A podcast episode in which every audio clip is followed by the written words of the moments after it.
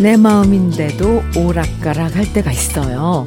일부러 쓸데없는 물건들 싹 다 치워버리고 정리했는데 얼마 안 돼서 오 저거 이쁘다 이러면서 새로운 물건 또 사드리고요. 애써 머리 길러놓고 나니까 짧은 단발머리가 더 이뻐 보이고요. 평소엔 주말이 빨리 오면 좋겠다 노래하다가도 막상 오늘처럼 토요일이 됐는데 딱히 할 게 없어서 오늘 뭘 해야 되나 심심하다고 고민해요.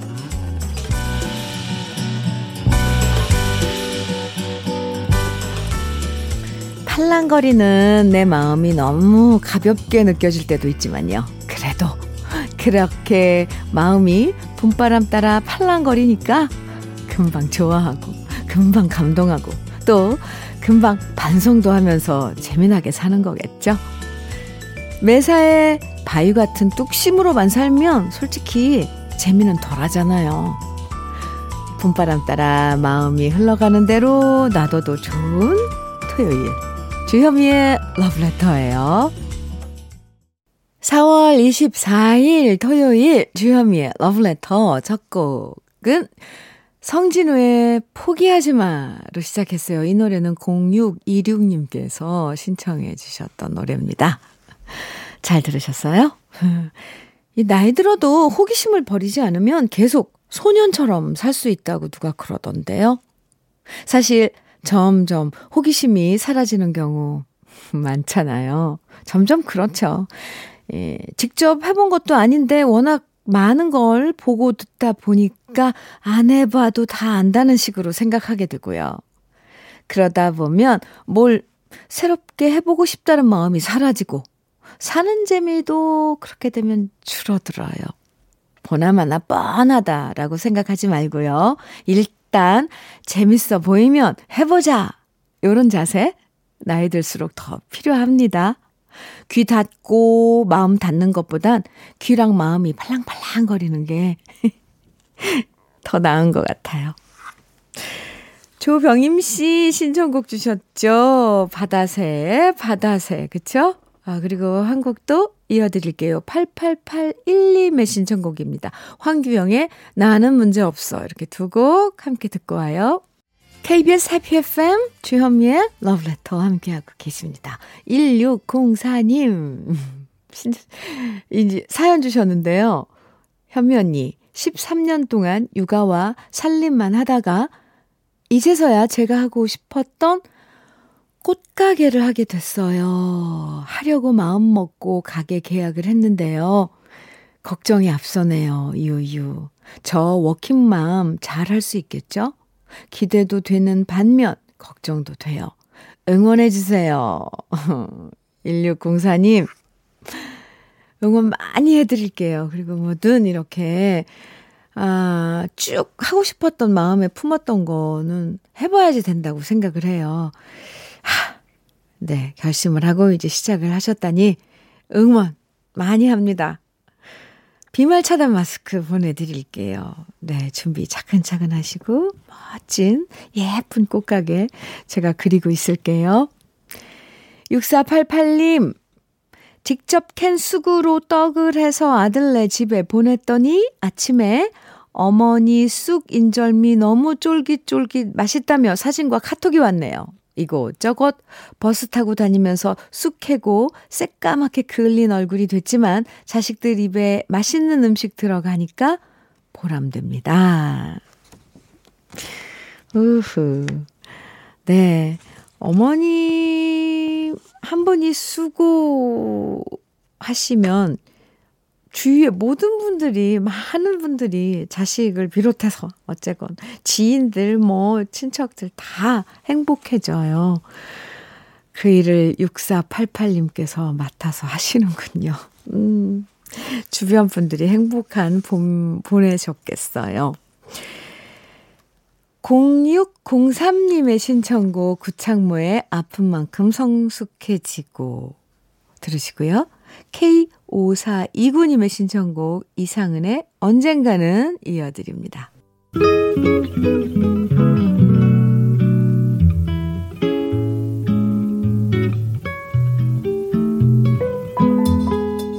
마음에 스며드는 느낌 한 스푼. 오늘은 윤동주 시인의 새로운 길입니다.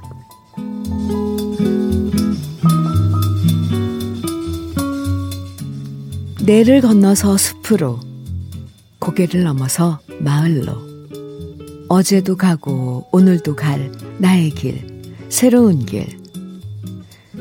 민들레가 피고 까치가 날고, 아가씨가 지나고 바람이 일고, 나의 길은 언제나 새로운 길, 오늘도 내일도. 내를 건너서 숲으로, 고개를 건너서 마을로. 주현미의 러브레터. 오늘 느낌 한 스푼에 이어서 들으신 곡은요, 정선연의 귀가였습니다. 오늘 느낌 한 스푼 우리가 정말 정말 사랑하는 윤동주 시인의 새로운 길 감상했는데요. 인생을 길에 비유할 때가 많잖아요. 걷다 보면 참 많은 갈림길 위에 서서 어디로 가야 하나 고민하게 되고 이 길 끝엔 뭐가 있을지 모를 때도 많고 그래도 시에서 우리가 오늘 걷는 길은 언제나 새로운 길이라고 말하는 것처럼요. 오늘 이 시간도 우리가 한 번도 살아본 적 없는 새로운 인생일 거예요. 험한 길 걷다 보면 숨 돌릴 수 있고 풍경도 즐길 수 있는 길을 만나게 될 거라고 믿어보면서 우리 인생길 되돌아가지 말고 겁먹지 말고 천천히 걸어가자고요. 박순현님 신청곡, 오늘 신청곡 대방출 날입니다. 박순현님 신청곡, 마로니의 칵테일 사랑 들으시고요. 이어서 7356님의 신청곡은 마야의 쿨하게예요. 두 곡 이어드립니다. 네, 잘 들으셨어요? 박순현님, 7356님. KBS 해피 FM 주현미의 러브레터였습니다. 러브레터입니다. 네. 였습니다. 네. 아, 윤성현님께서 사연 주셨는데요. 음, 현미님, 퇴직하고 나서 아내랑 둘이서만 집에 있으니까 왜 이렇게 어색한 걸까요? 아, 바쁘게 일하러 다닐 때 몰랐는데, 이렇게 오랜만에 둘이서 계속 집에 얼굴 보고 있으니까 저왜 이렇게 웃기죠 이게 딱히 할 말도 별로 생각나지 않고 괜히 눈치가 보입니다. 그래서 다시 새로 일 구해보려고 노력 중인데 쉽지가 않네요. 힘내라고 한마디 해주시면 감사하겠습니다. 윤성현님, 어, 어째요? 아, 부부가 둘이 같이 있는데 어색하고 눈도 못 마주치고 막 이런 분위기인 거예요? 쑥스럽고 괜히 쑥스러워. 괜히 만나면 인사 한번 해야 될 것 같고, 안녕하세요. 윤성현님. 네. 꼭, 꼭 그런 게 아니더라도, 뭐, 일, 소위, 일할 수 있는 그런 시간이 중요한 것 같아요. 어, 일자리, 새로운 일자리 찾아보셔도 좋을 것 같습니다. 근데 저는 오늘 윤성현님 사연이 참 재밌네요. 커피 보내드릴게요. 4994님께서는 시내버스 기사입니다. 운행 중 106.1 현민우님 방송은 요즘 제 동료 기사들 대부분이 듣고 있습니다. wow, 감동이에요, 저. 어제 60대 손님이 종점에 내리시기 전에 갑자기 기사님, 이거 무슨 방송이에요? 내용이 좋네. 주현미가 방송을 하는구나. 감탄, 감탄하시면서 내리셨어요. 물론 KBS 106.1이라고 친절하게 알려드렸습니다. 잘했죠? 잘하셨어요, 4994님. 저 막 깍! 소리 지르고 싶어요. 아, 오늘 토요일 정말 기분 좋은데요? 음, 하, 이런 또 용기를 주시고, 감사합니다. 비말 차단 마스크 선물로 보내드릴게요. 사연, 감사합니다. 이번에는 노래 세 곡 이어서 쭉 들어볼까요? 음, 노래 신청해놓고 기다리시는 분들 아마 기대해 주셔도 좋을 것 같아요. 먼저 6852님의 신청곡 김태정의 잊혀진 여인이고요.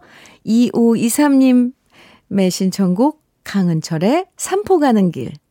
또 7411님의 신청곡은요. 신인수의 장미의 미소입니다. 세 곡 이어드릴게요. 어, 네, 노래 쭉 이어서 들으니까 이것도 좋죠.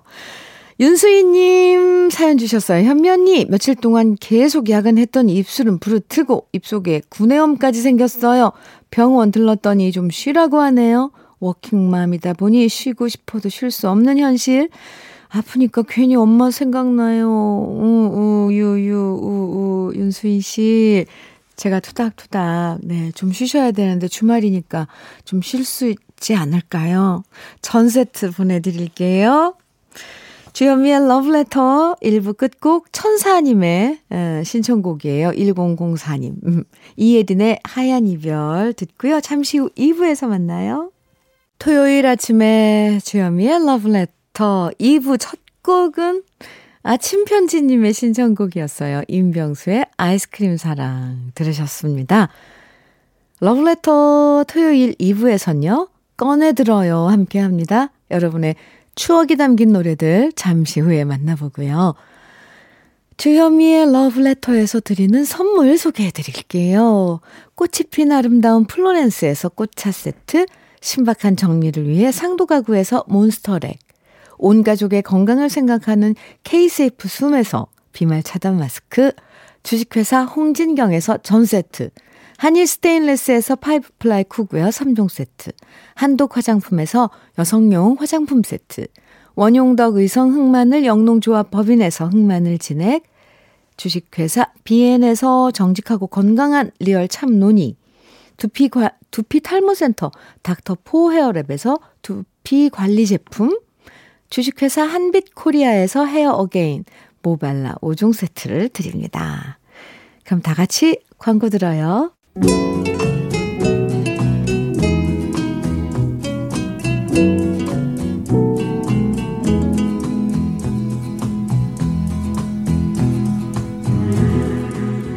그리운 추억과 노래를 다시 꺼내서 만나봅니다. 토요일에 함께하는 꺼내들어요. 사연 소개된 분들에게 모두 화장품 세트 선물로 드리고요. 그럼 먼저 첫 번째 사연의 주인공은 김숙정 씨입니다.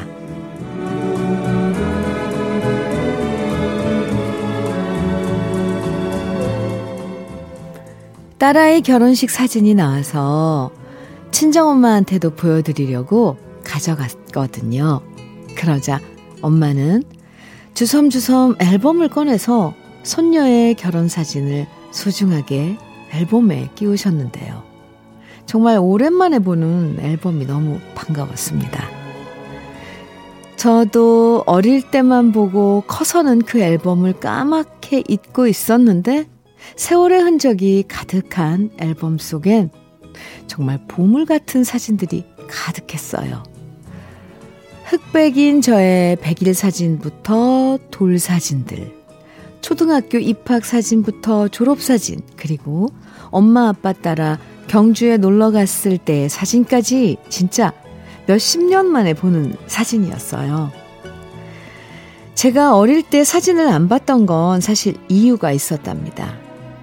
왜냐하면 제가 대학 졸업하고 코랑 눈이랑 좀 많이 뜯어 고쳤거든요. 그래서 저의 옛날 모습이 담긴 사진들은 외면하고 싶었었는데요. 지금 보니까 동글동글 납작한 코랑 단축 구멍만한 눈이 참 귀여워 보이더라고요. 그런데 제 어린 시절 사진보다 더 제 눈을 사로잡은 건 바로 흑백으로 된 우리 엄마 아빠의 젊은 시절 사진이었습니다. 제 눈은 항상 엄마랑 아빠로만 기억했었는데 사진 속엔 지금 제 딸보다 더 어리고 풋풋 한 아가씨 시절에 엄마가 있었고요. 배 나온 할아버지가 아니라 탄탄한 근육을 선보이면서 잔뜩 멋부리고 서 있는 청년 시절에 아빠가 있었거든요. 짧은 미니스커트를 입고 수줍게 웃고 있는 엄마와 가슴에 셔츠 단추 3개쯤 풀어헤친 채 이글이글거리는 눈빛으로 카메라를 쳐다보고 있는 아빠의 모습을 보니까 너무 새로웠고요. 이 젊은 청춘 남녀가 지금은 결혼 52주년을 맞이했다는 사실이 참 뭉클해졌습니다.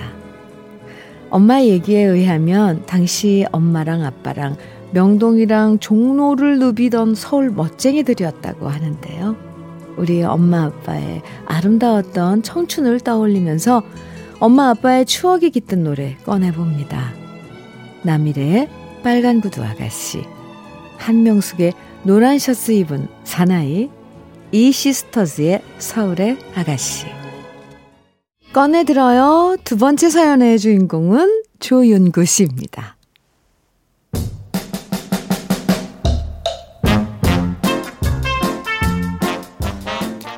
큰아들이 한창 연애하느라 바쁘더니 요즘 좀 잠잠하더라고요.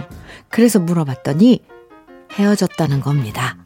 제가 알기론 둘이서 2년쯤 만났던 걸로 아는데 너무 쿨하게 헤어졌다고 말하는 아들이 이해가 안 됐습니다. 그래서 괜찮냐고 물어봤더니 아들이 그더, 그러더라고요.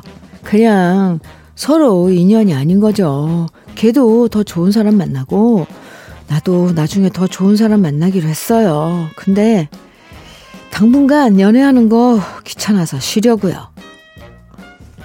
괜찮다니까 다행이긴 하지만 참 요즘 애들 연애는 쉽구나 하는 생각이 들었습니다. 저는 아들 녀석 나이 때 안 그랬거든요. 그때는 여자친구랑 헤어지고 난 뒤 정말 하늘이 무너지는 느낌이었습니다.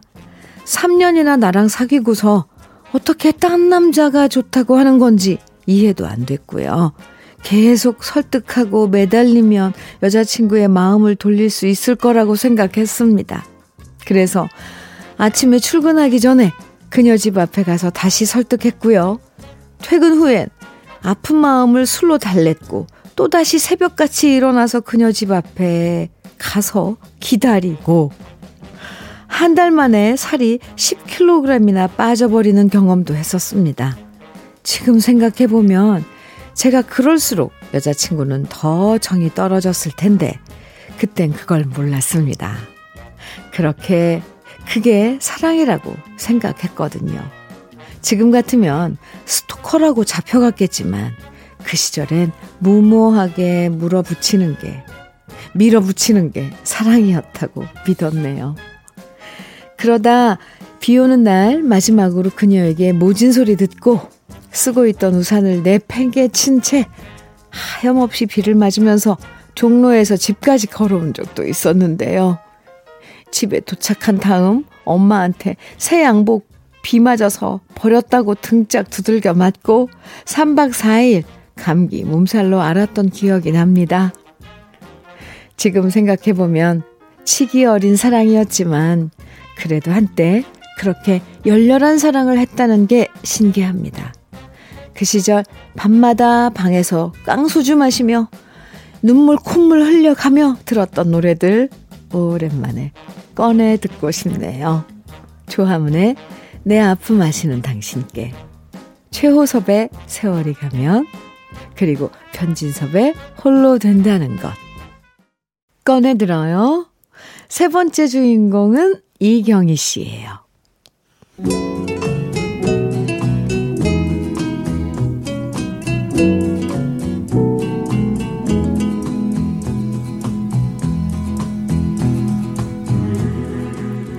요즘 영화 미나리로 윤여정 배우님 아카데미상을 받냐 마냐 관심이 뜨겁잖아요.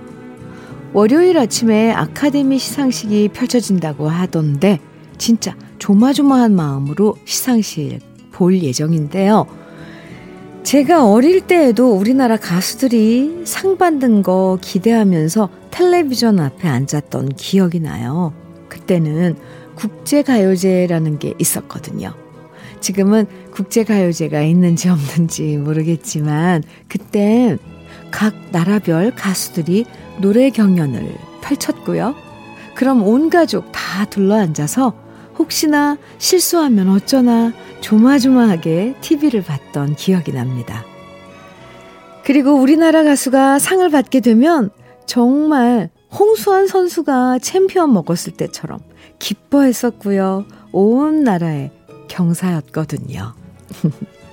그때 제 기억으론 정은희 씨가 가요제에서 상을 많이 받았었고요.